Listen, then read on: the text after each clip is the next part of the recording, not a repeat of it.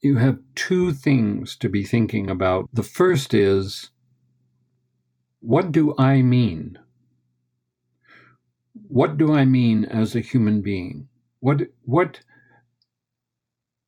what way can I discover what it is that makes me who I am? And the second thing is to discover how you can say what you mean as a human being. You need to discover what you mean, what you mean, not what somebody else does. What do you mean? What is your meaning?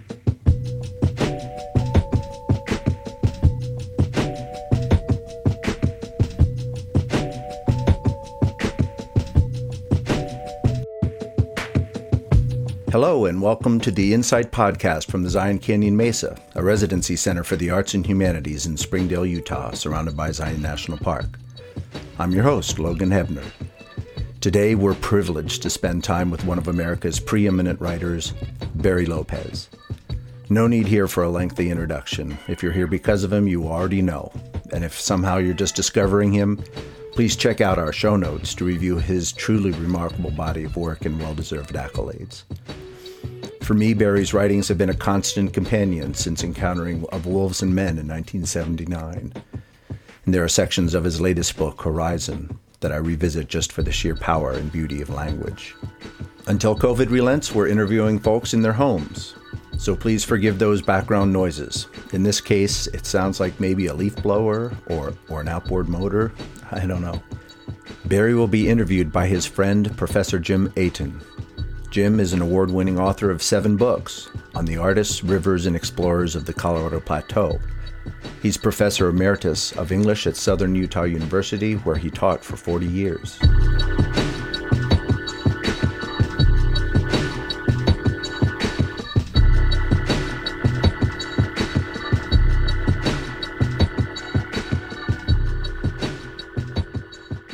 So, Jim, how did you meet Barry?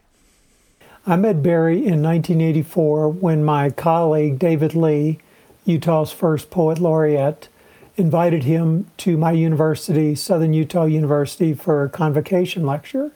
I had, of course, read all of Barry's work, was a very big fan, and arranged to interview him while he was here. We did the interview, published it, and became friends. Uh, I invited him back the next year in 1985 to work with my American nature writing class. He spent a week at my house. Uh, we developed a, a really good friendship and we kept in touch ever since. Very good. Okay, well, let's get to the interview.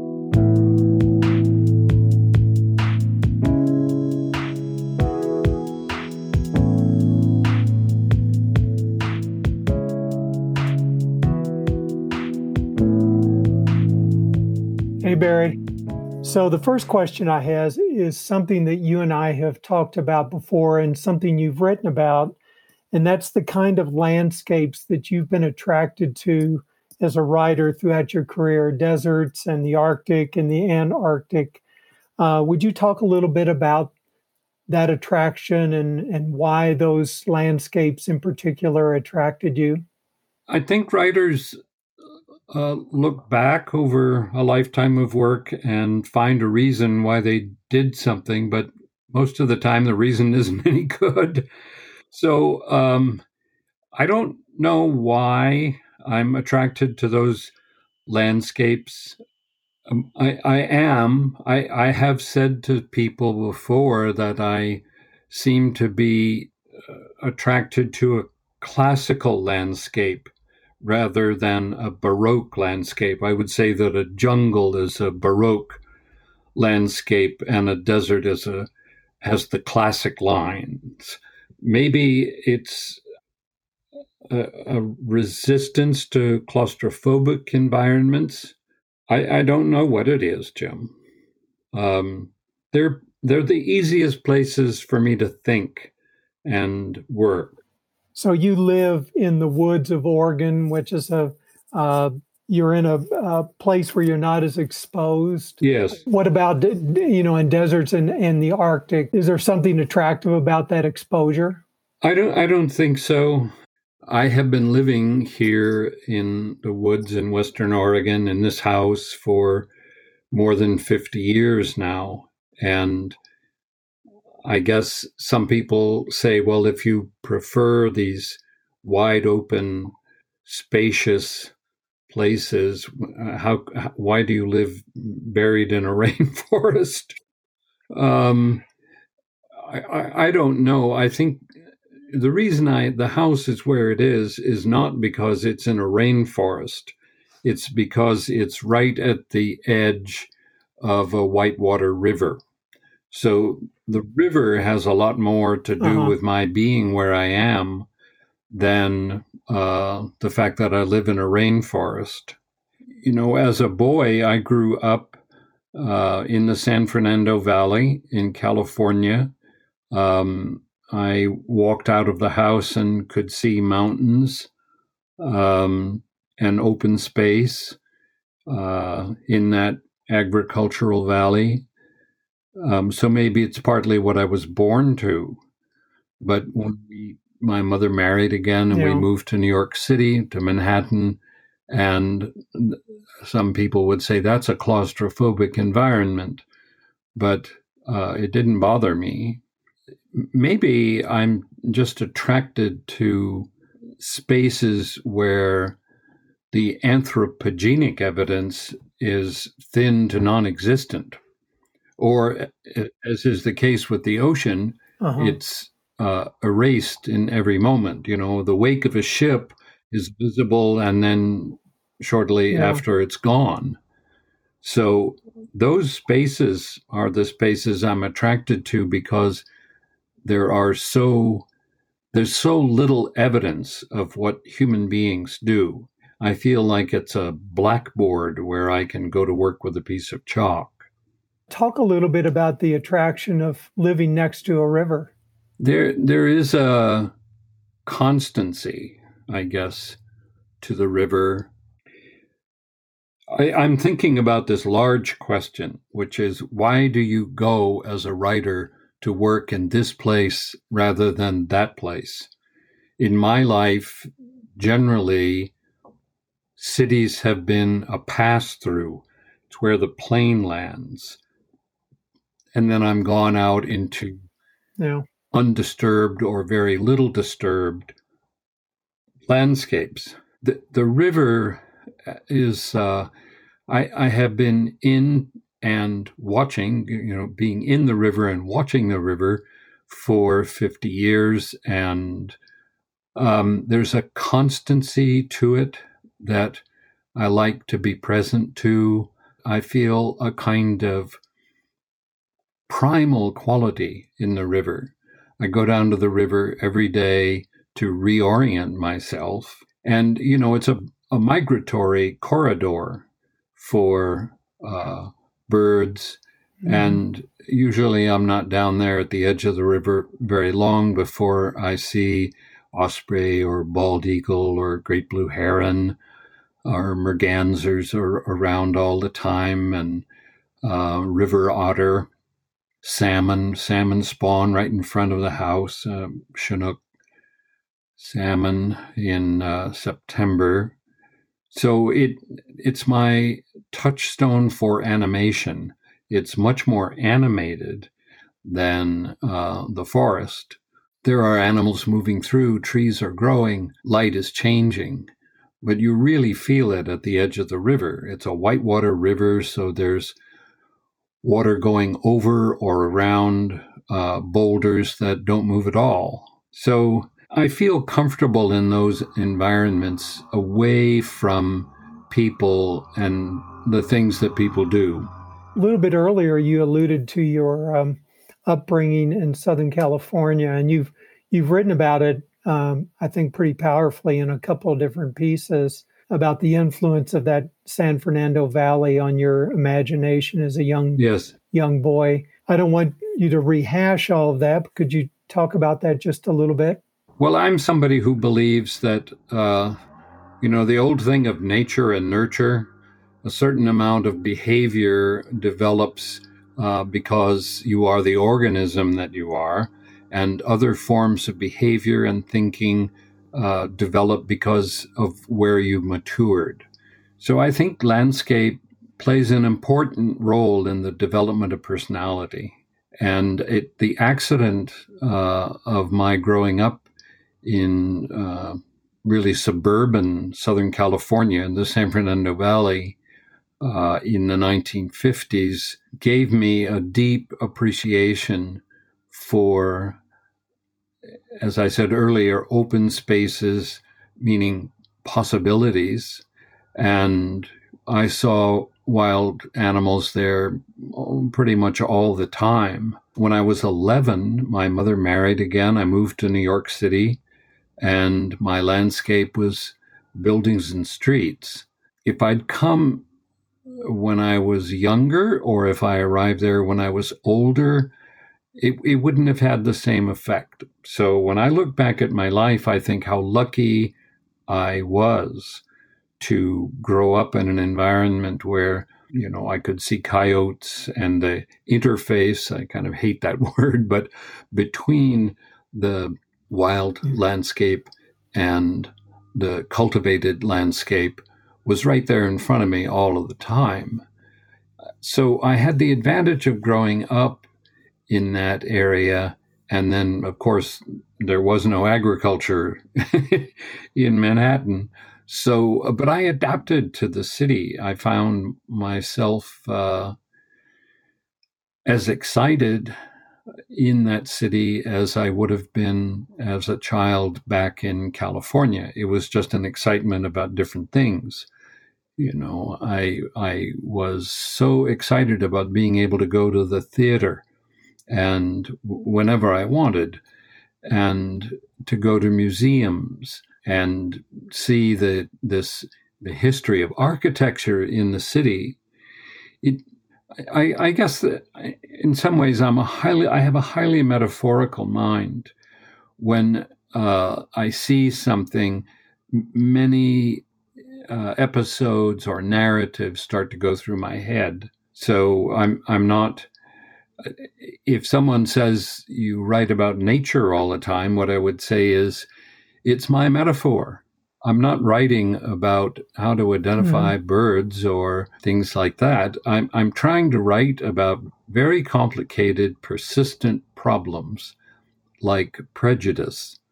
And because I was steeped in a natural, a more or less natural environment when I was a child, when I want to write about something like prejudice, I I I go back to that imagery I mean, I've seen a lot of prejudiced behavior in foreign mm-hmm. cities and, you know, but the place I want to go back to where I feel comfortable to explore something is is the, that kind of environment in which I grew up.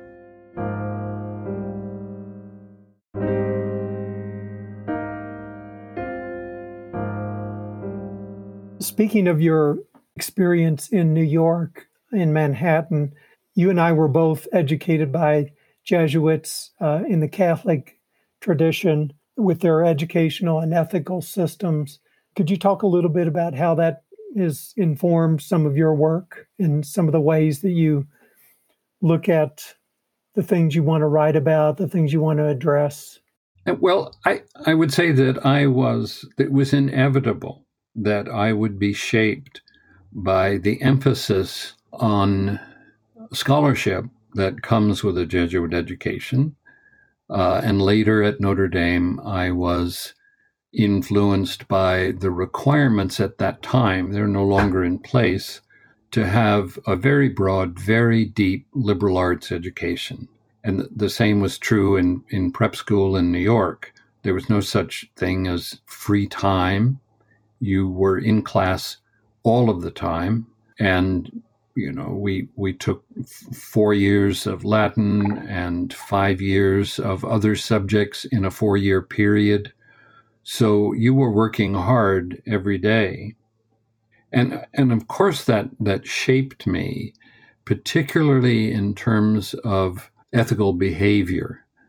So today I am outraged by unethical behavior because I was steeped in what is what is ethical behavior and how do you lead an ethical life. I think education played, formal education played a bigger role in my life than it does for most people.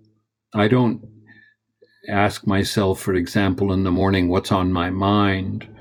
I'm I'm thinking in terms of the way I um, am am stimulated by, say, human misbehavior. You know, in my case, the prejudice against indigenous people, and that triggers the memory to go back and look at all that's happened in that arena with me over the years.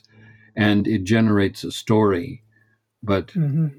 i i'm having trouble saying this. I don't i'm not much interested in writing about myself there are some episodes in in my life uh, like traumatic childhood abuse that I have had a difficult time writing about, but my attitude about it was this is not about me.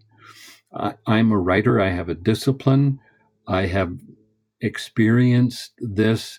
I can look at it with some objectivity and create an essay that will help other men who've been through this or women help them develop their own framework for coping with the trauma.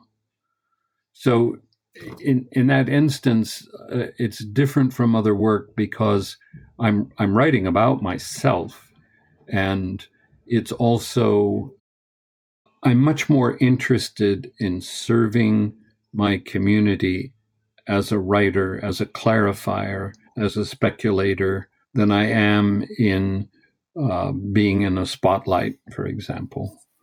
When I was young and I moved to Oregon and began making my living as a writer, I would think all the time, you know, in order to make a success of your life as a writer, you've got to be in New York. And over over time, I I realized that if I stayed out here, I would be able to write about things that are different from what people live living in an urban environment all the time would write about. And since my thought about good writing is that it's all metaphorical, the the situation that stimulates narrative and organization in prose can be you can work it out through a number of different filters. So I've I've never been a fan of saying uh, defining writers by adjectives. You know, a nature writer, a black writer, a Chicano writer, I, I don't, it doesn't resonate with me at all. I'm a human being. I have a certain kind of background. These are the questions I'm interested in. I will try to lay them out as clearly as I can. And then I end by saying, What do you think? Uh, you know, the idea that you, uh, uh, mm-hmm. the whole notion of a best selling author is offensive to me. No woman or man can tell a story that appeals to everybody. It, it just doesn't work that way. If you talk about the Iliad and the Odyssey, yes, you know, a, a great cross section of people read those books and are stimulated by them and move on to their own thoughts. But that's not our age now. We're living in a different period. People select books because they feel uh, a direct connection so for me, it's a kind of shoulder shrug if a book is a bestseller or not. I, I have friends who are well known writers who've written a lot of books and can tell you exactly how many copies of every book they've written has sold. I, I can't do that. I've never looked up Amazon lists or anything to find out how a book I wrote is selling. I, it just um, it, it that kind of thing seems to be more about taking care of your reputation or, or self promotion than it does with what lies at the heart of story. At the heart of story is the effort of the storyteller to um, find the language that will help the reader organize um, the the adumbrations that surround them, the the lack of clarity around them, uh, can can be put in order by a narrative.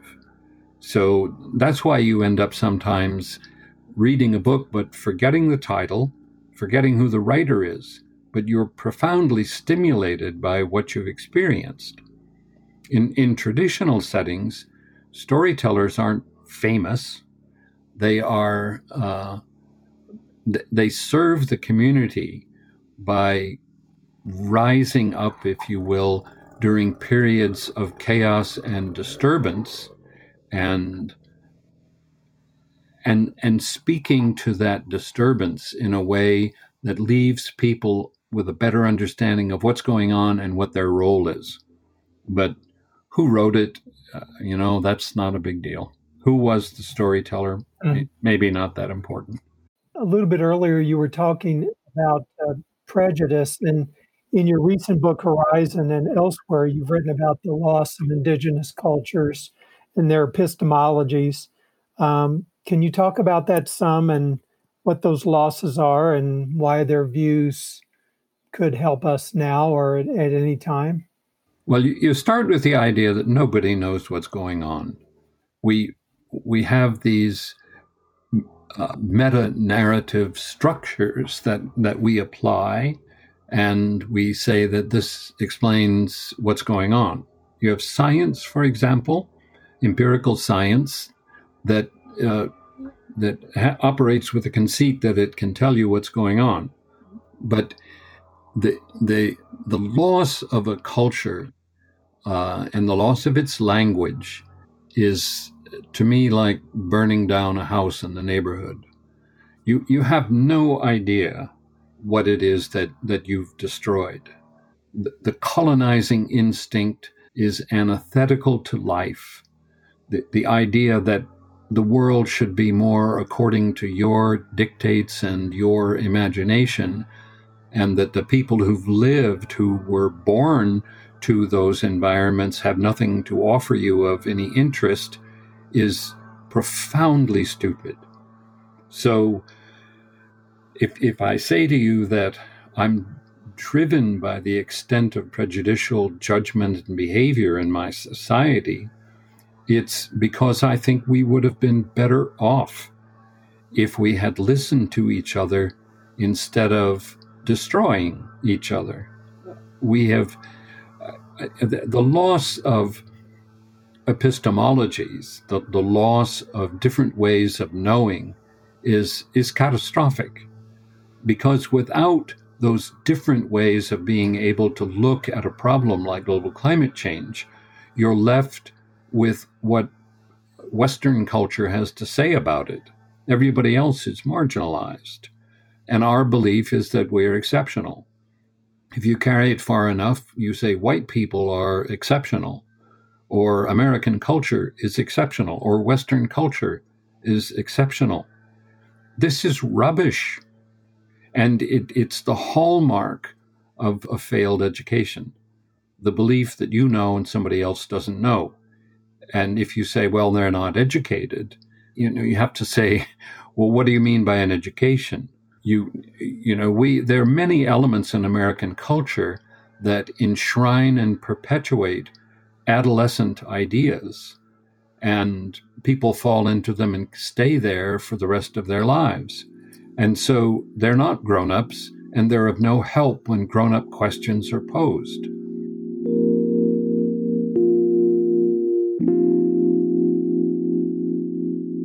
You've been involved uh, at Texas Tech in in uh, developing some an educational program. How's it going? And tell me what you're what you've been doing down there. I, I started that work 20 years ago uh, for several reasons. One is that they were establishing a new literary archive at texas tech university and they came to me and said that they wanted to start by archiving my papers and that's how i got to know people down there and as I think is the case with every university. There are exceptional people. If you live believing that it's only, you know, the Ivy League schools that are really high powered intellectual environments, then you don't have much of an education. That's that's not the case. There are brilliant women and men in virtually all universities and colleges. They they're there because they love to be there. They love to be in that environment or that landscape, but they're also forced to stay in places where they aren't well paid because of the way employment works. So to believe that all smart people gravitate toward high profile schools is to show a lack of education. So if somebody would say to me, why didn't you go to XYZ university? I, my thought is, you, you go to a place or somebody like me does because you're comfortable and because you like people and because you see the possibility for the kind of education that all of us must eventually go through is there. So I went to Texas Tech because I met so many really remarkable people. My papers were there, so that was the first reason to be there, I guess. But then uh, the university asked the Harvard biologist Ed Wilson if he would collaborate with me on, well, actually, they started with him and then they came to me. Could we build a program that didn't privilege the sciences over the humanities, but educated students in the metaphors of both realms? So Ed Wilson and I designed that program and we instituted it at the Honors College at Texas Tech. The, the other thing that brought me there is that at a certain point in your life, I think a writer has to realize how much bigger the world is than the world he or she knows. And if there has been a strong, a good uh, support, uh, uh, if people have read your work, I guess is what I'm trying to say. If that's the good fortune you've enjoyed, then you have to give it back. You, you have to put yourself in a position of giving back what you got uh, especially to younger people. So that was a lot of the driving force for me that I could sit down with students at Texas Tech in honors, in English, in foreign languages, in biology, in all these areas I've worked with in, and we would have very stimulating seminar like uh, classes. So I felt I'd been given so much. Now I'm sitting here in a classroom, uh, giving it to a group of of people um, whom I probably never see again. But but my job is to stimulate, to tell a story that helps, and I sit in those seminar rooms and try to talk about things that create a metaphorical environment and allow women and men to explore their own imaginations in the context of whatever the subject of the seminar is. It's the same impulse, I guess, that that came into play when we established this fellowship for a visiting writer in Hawaii. Uh, it's a visiting writer fellowship in ethics and community.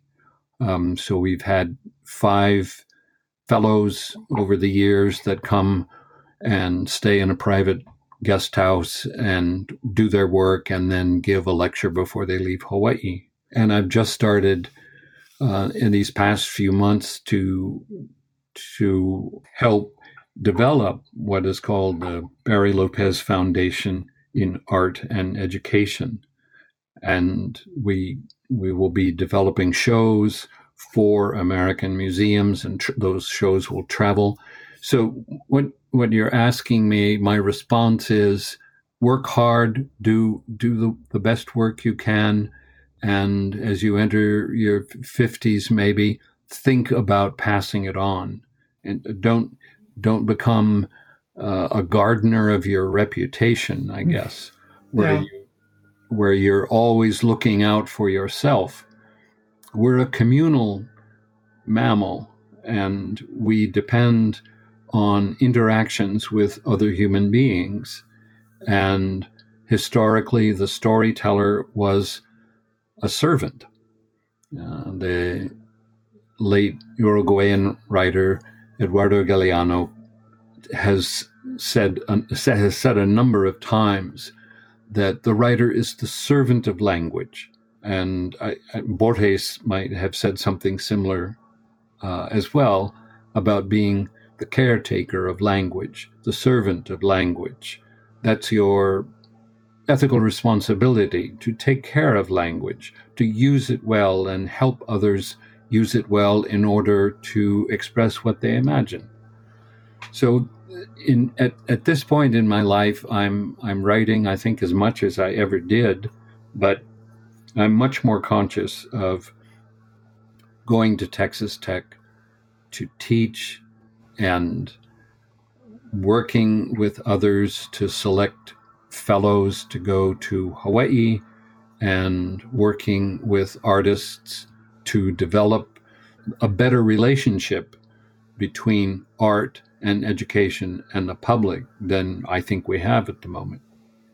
So you're just you're just mm-hmm. trying to serve. You you you know a Navajo woman when I asked her once about a, a person who had died, she said his life helped.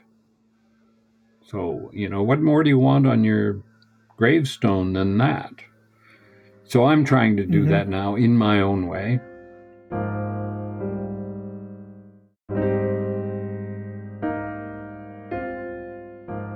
So, picking up on um, your teaching experience at Texas Tech, you must have had some young students in those classes and elsewhere uh, who are writers, and they ask you, uh, What advice would you have for us as young writers? And what do you say to them? It depends on the person asking the question. You know, it's not a generic thing. You uh-huh. have to see what the longing is, what is the passion in this person, and make some kind of judgment about a direction in which to go. I would I, I would say that for a young writer, you you should pay special attention to the forces that drive you, the passions that drive you, and examine them um, I, have said to students sometime, not necessarily people who want to be writers, that the two most important things in a university education are to learn to discriminate and to be discerning. By that I mean two things look very much alike, but they're not. And you you have to discriminate. You can't write carelessly language that just kind of wanders around and, and, and has no moral core or ethical core. And to be discerning means to be aware of the subtleties. So I think if a young person concentrates on the development of those skills to be discerning and to be discriminating, they're well on their way to, to writing a good sentence and making a good paragraph. That sounds pretty abstract, but you know, once we developed digital cameras, everybody thought that they could make a photograph. And, and many people have made good photographs. But there is a difference between writing is a profession. It's not something that everybody is capable of doing. It's not to say that I'm more important than the next person. The next person might be a conductor I can't conduct a symphony orchestra, but I'm glad others can, and all I ask them to do is bring up out of the Beethoven Ninth, for example, the the extraordinary moment when tonal values, the music itself, uh, encounters vocalization.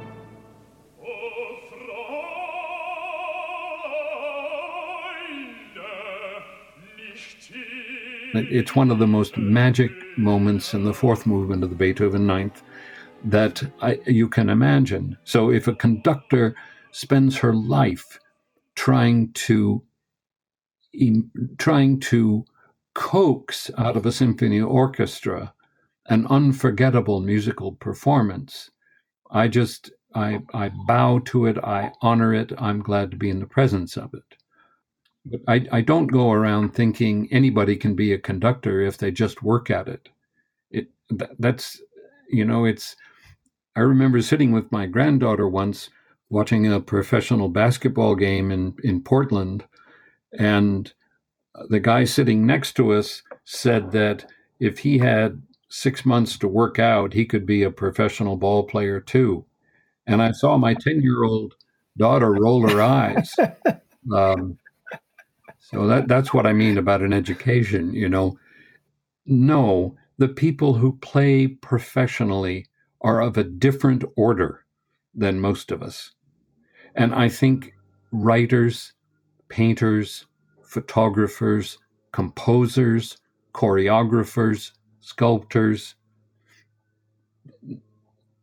It's not true that anybody can do that.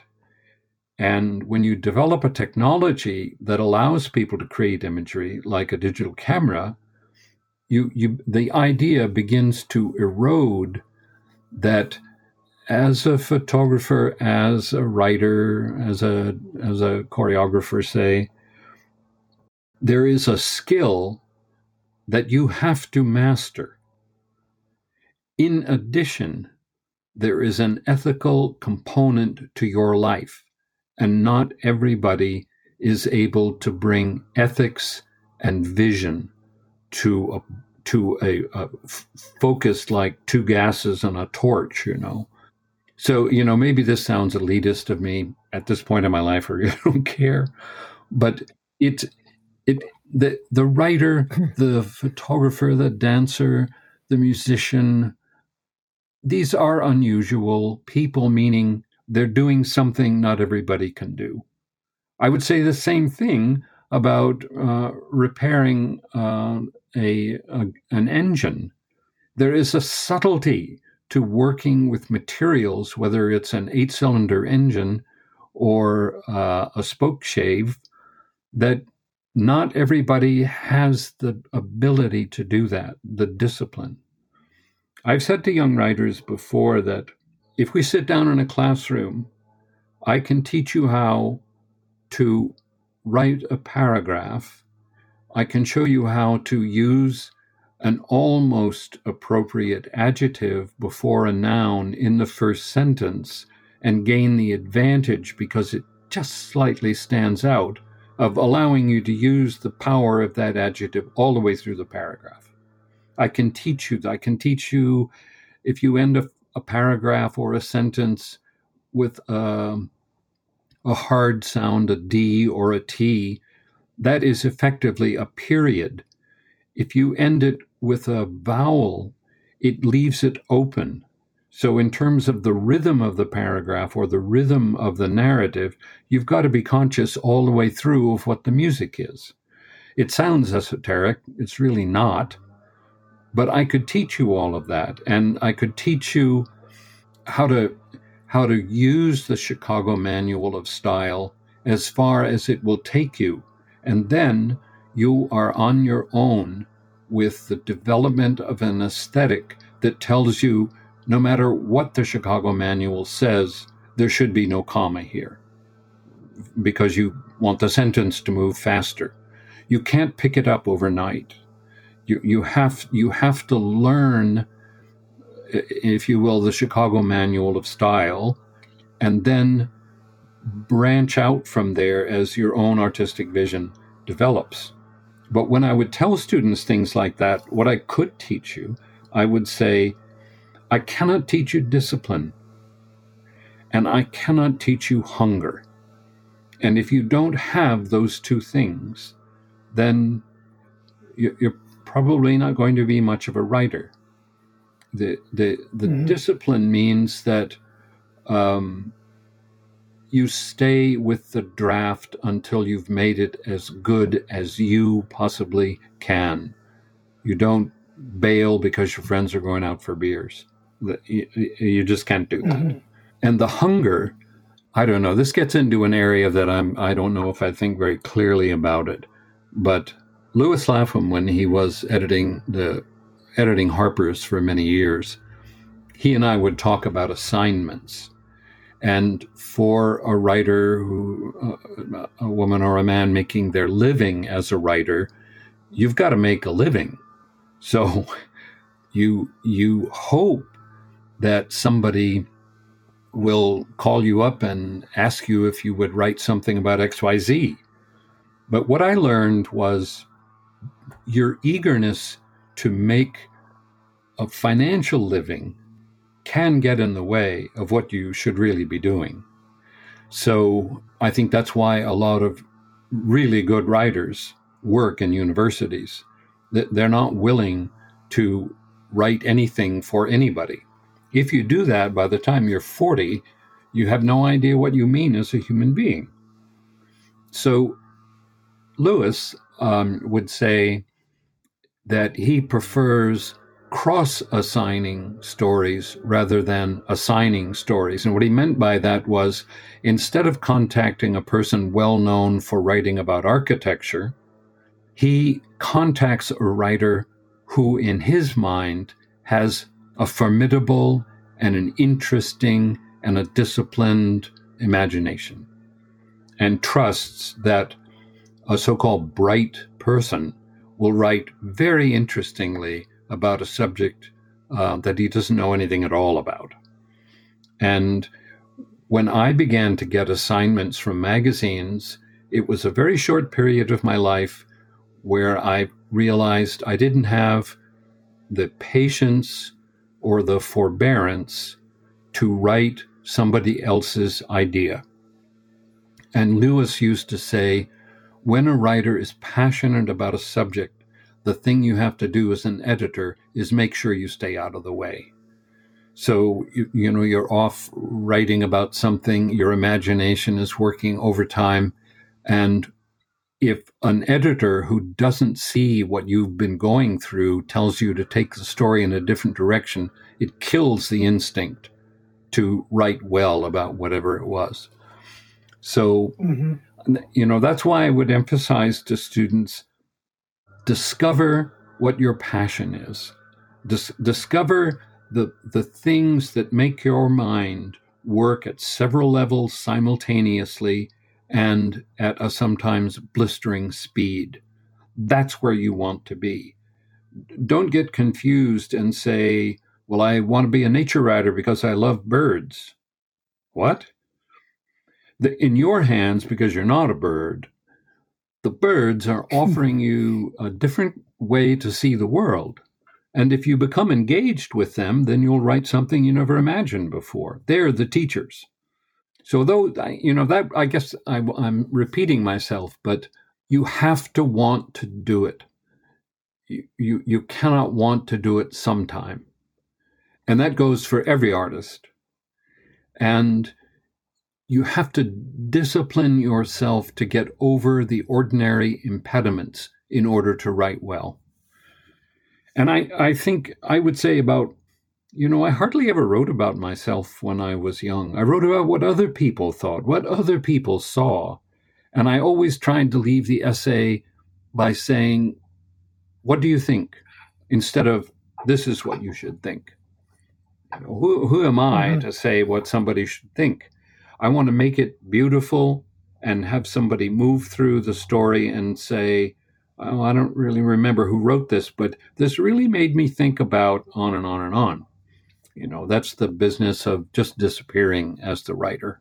I guess I'm pretty wound up about it, but um, I um, and I guess you know by today's standards, I'm quote old fashioned about this. But writing is a calling, like painting is a calling, or or photography is a calling, and it, it becomes your whole life I mean, look look at how many of us who are artists and writers um, have lost marriages because of the furious fixation on the work. That's the unquenchable passion expressing itself through a human being. So you you see the writer as a servant of the community, and you talk about how now in the last decade or so you've been trying to give back to, to students and I think about uh, someone that we in Utah here think is is one of our native sons, Wallace Stegner. Yes. And uh, I know that you knew Stegner and obviously knew his work. Could you tell me a little bit about your estimation of him, him as a writer, as a mentor, as a as a human being, as an educator? Uh, he was a model for me. You know, I, uh, I, I say about Wendell Berry and and Wallace Stegner. They were two people uh, whom I never took a class from, but they taught me how to behave as a writer. They, the way they conducted themselves, the sort of standards to which they held themselves, and the depth of their integrity was something I admired enormously. The first time I met Stegner, I was uh, in knots. I was so self conscious. And I, I met him at his home, and he extended his hand. And we shook hands, and I said, I, I really must say something before we go any further.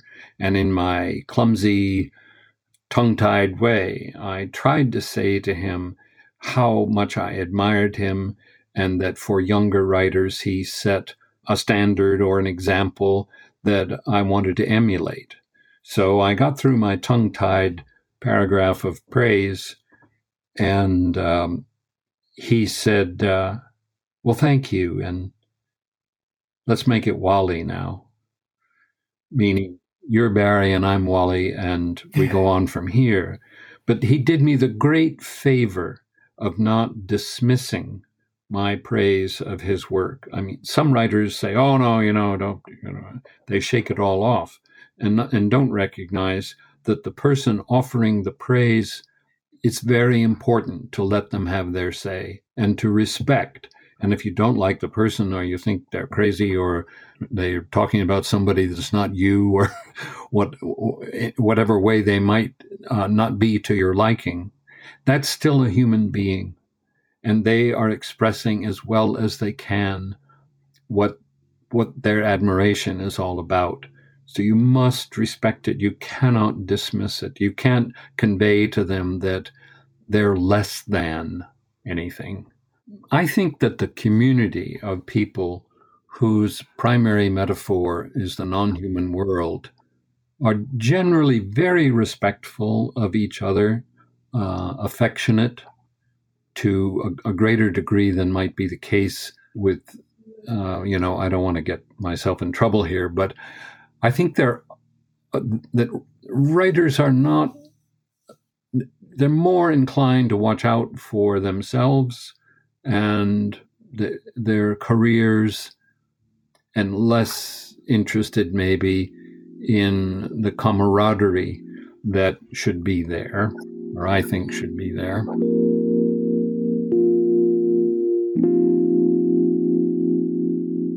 Maybe going back to your earlier question about about universities and students, I, I have often wondered why are we here? Why are we in this university with this teacher? What's going on here? And what I tell students is you have you have two things to be thinking about when you're at university. The first is what do I mean? what do I mean as a human being? What what what way can I discover what it is that makes me who I am and focus on that in those early years in university? And the second thing is to discover how you can say what you mean as a human being. Maybe you want to say it as a physician. Maybe you want to say it as uh, a chemist. Maybe you want to say it as an artist. But those those ideas, you need to discover what you mean, what you mean, not what somebody else does. What do you mean? What is your meaning as a person? And then you've you've got to find a way to articulate it. So you know, there's students in university all the time who go through pre med and then go on to something that has nothing to do with medicine. It, and I think in those situations, medicine or uh, biochemistry, whatever it would be, isn't there a metaphor? When I was in high school, sophomore or something, I remember I took a test called the Kruger Preference Test. And it, it the point of it was to help you understand what you really wanted to be, not what your parents were telling you to be or where you thought you'd make the most money or something. When I took the test, the, the results came back and I was told that I should work in the Forest Service. And my parents were very upset because it, it wasn't should be a lawyer, should be a doctor, should be uh, a, a, foundation executive or something like that. And I, I felt sheepish about it, but I knew that it was true. I wasn't going to become work for the Forest Service. But the, the, the test managed to tap into something in me. And what I was saying in that test, those test questions was my imagination is most deeply stimulated by the complexity of ecosystems. I don't know how many forest rangers talk like that, but I got it. I got it. And when I would say to a student, you have to discover what you mean as a human being, then you have to discover how to say it. You have to learn the skill of saying what you mean. And when you do that, that's when you discover the metaphor that works best I remember when I was a freshman in university, we we were all to quickly dis- declare a major, which is a ridiculous idea. You know, I began university as an aeronautical engineer because I re- I didn't understand what all of these impulses in me meant. I thought they meant be an aeronautical engineer. No, so I I very quickly um, shifted into the humanities. But but that's an example of somebody learning. I I can't. I, I'm not driven by aeronautical engineering so that it will be deeply satisfying. I am driven by other things. And I think university advisors see this all the time and try to help somebody who thinks she wants to be a lawyer to say, no, you're confusing a lot of class issues and financial issues. You will become a lawyer and you will not have fun doing it. It will not be you. And by the time you're 40, you'll be burned out or you'll moved on to another career. The great thing would be to discover whatever a career is, to discover that early on.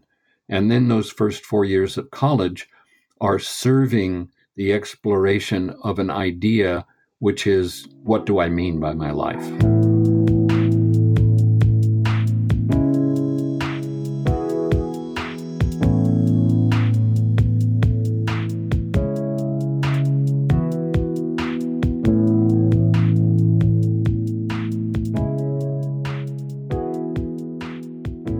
How about one more question?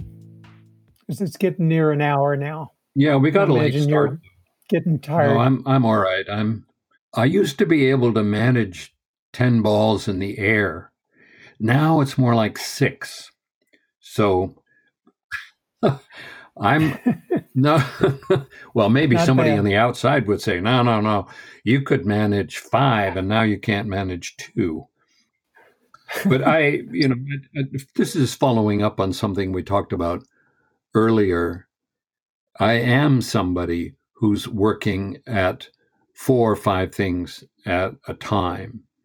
You know, today I will talk to you. I just sent off a manuscript to a magazine. Uh, so the last few details of that. Um, I'm talking to somebody this. I talked to somebody this morning about some details uh, with regard to the Barry Lopez Foundation for Art and Education. Um, I just finished a book and it was recommended to me by somebody on the committee to choose the Hawaii Fellow, the Lopez Hawaii Fellowship. So I'm doing those things and I am suffering some memory loss, I think. So I can't tell you all things I'm doing, but I, I from morning until night, I'm I'm trying to read a young writers' work and encourage them. Uh, I've got in my list today to call a woman who wrote a, a really marvelous book, but it's the time of coronavirus, so the launch is quiet, and I want to make sure she gets more notice than she might otherwise get. I want to talk to the executive director of the Academy of of uh, Arts and Letters because um, I, I want to be sure that I, I want to explore the idea of what happens if those of us in the academy say, I, I've done everything in terms of being noticed that I can do. Now what? And realize that now is the time to um, to work with younger people, to to support them, to write blurbs for their books. I I just thought, oh my God, do I want to read more books and write a blurb?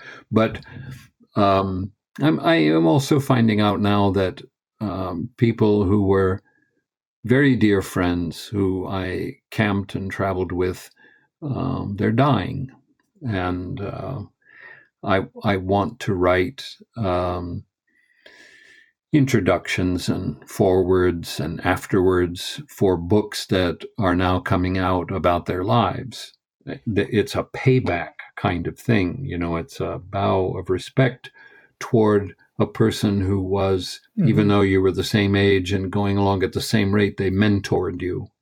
And I think it's so important to show your affection for those who mm-hmm. helped you when you were young and when you get older, you've got to remember to to allow that when it comes to you, but also reinforce it by spending more time wondering about the fate of young people. I mean, my God, if I was 25 today, I, I I'd be in such a state of despair, and we can't let that despair develop in younger people. There's there's something we can all do or each of us who go, uh, you know, who end up in the American Academy of Arts and Letters, there's something each of us can do to keep the fire going, to, to keep to, to keep these ideas which are disparaged not only by the current political administration, but by a large segment of American society that hate thoughtfulness, for example. We, we, we have to keep the fire burning so that that material, that idea doesn't spread and um, get any energy. We've got to light the way for this the tag end of the Enlightenment, I guess, riddled though it was by prejudice. well, I think that would probably be a good place to, to end this, even though I have a thousand other questions, but I know you have a lot to do.